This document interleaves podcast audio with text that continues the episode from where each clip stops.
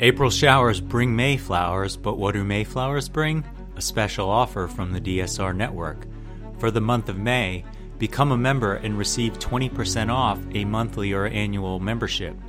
Members receive an ad free listening experience, exclusive bonus content, our evening members only newsletter, and an invitation to continue the conversation via our members only Slack community. This offer won't last, so act now. Visit thedsrnetwork.com slash buy and enter code Mayflowers, one word, to receive your discount. That's thedsrnetwork.com slash buy and code Mayflowers. Thank you for your support.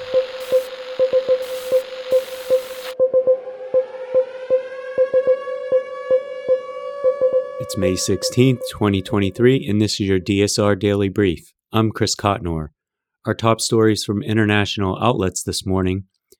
Ukraine's air defense intercepted six hypersonic Kinzhal missiles fired by Russia early Tuesday, Ukrainian officials said.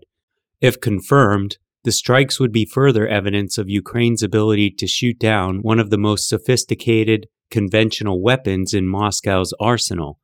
In one of the largest aerial assaults since early March, Russia also launched nine Kalibr cruise missiles from ships in the Black Sea, three short range ballistic missiles from land, and a number of drones, according to the commander in chief of Ukraine's armed forces.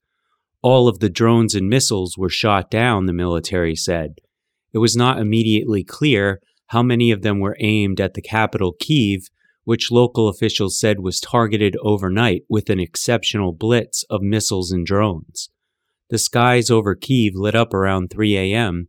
with thunderous explosions as air defenses collided with the incoming missiles, raining debris across the city. According to the AP, Turkish voters will head back to the polls in two weeks for a runoff election to decide if conservative President Recep Tayyip Erdogan or his main rival will lead a country struggling with sky high inflation as it plays a key role in NATO expansion and in the Middle East. The May 28th second round of presidential elections that election officials announced Monday will allow Turkey to decide if the nation remains under the increasingly authoritarian president for a third decade or if it can embark on the more democratic course that Kemal Kılıçdaroğlu has claimed he can deliver. As in previous years, the nationalist Erdogan led a highly divisive campaign he portrayed Kılıçdaroğlu, who had received the backing of the country's pro-Kurdish party, of colluding with terrorists and of supporting what he called deviant LGBTQ rights.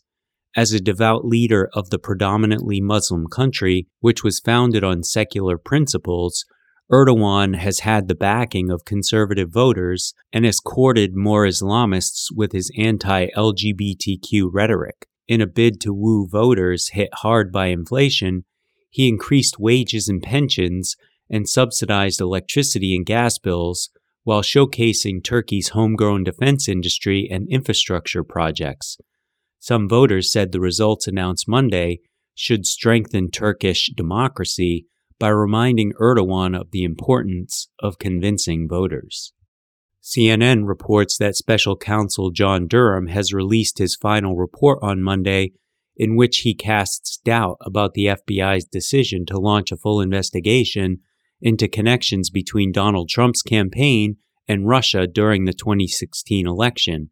The 300 plus page report sharply criticizes the FBI and Justice Department throughout, but does not recommend any new charges against individuals or any wholesale changes to the way politically sensitive investigations are handled. The report does not ultimately fulfill the expectations set by former President Trump and his allies, who have long claimed that it would prove the FBI's investigation was nothing more than a political witch hunt. Visit the link in the show notes for CNN's five key takeaways from the report.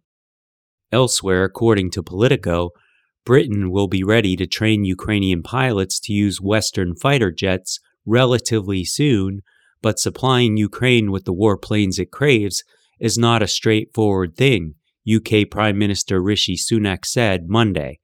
Speaking to broadcasters along Vladimir Zelensky following talks with the Ukrainian president at his Chequers country retreat, Sunak said Britain would continue to play a key part in the Western coalition providing aid to Kiev.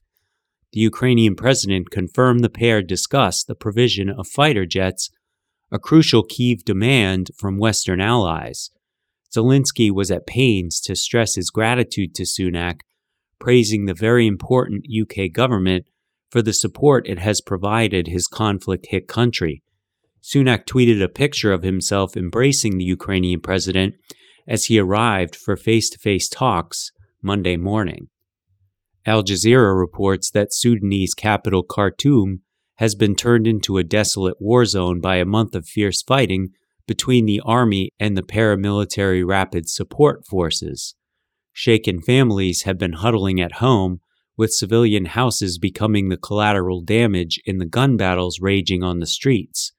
Residents of Khartoum have endured weeks of desperate food shortages, power blackouts, communications outages, and runaway inflation.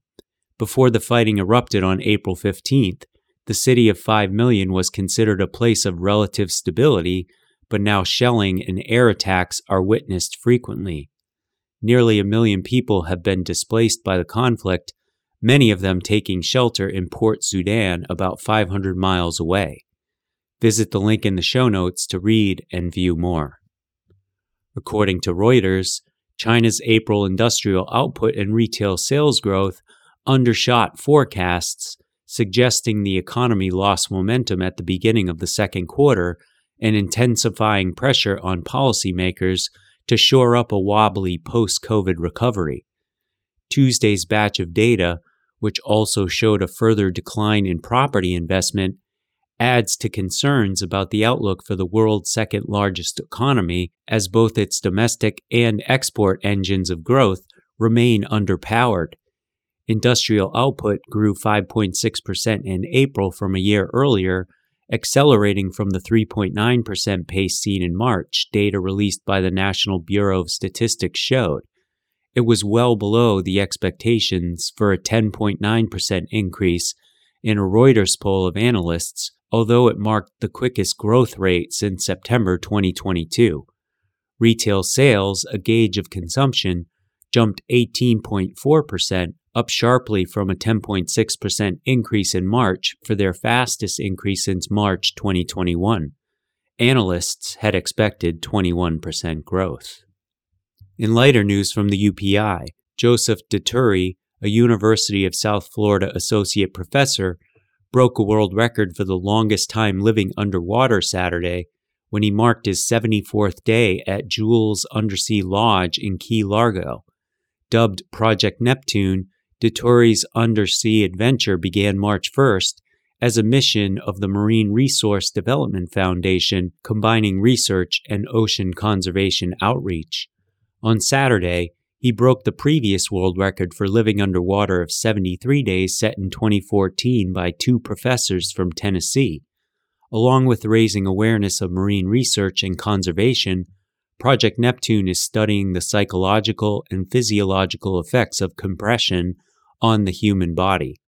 If you have a strange but true story that you'd like to share, please email us at podcasts at thedsrnetwork.com. The story should come from a reputable news source and be verifiable. If we use the story, we'll include a shout out to the person who sent it. That's all the news I have for you today. Be sure to rate, review, and subscribe so that more people can find the show. If you have a tip, topic, or correction you'd like to flag for us, please email us at podcasts at dsrnetwork.com. Members of the DSR Network will receive an evening newsletter version of the DSR Daily Brief. If you'd like more in depth analysis of these issues, be sure to follow the links in the show notes and tune in to our sister podcasts on the DSR network. Stay safe and stay tuned to the DSR Daily Brief.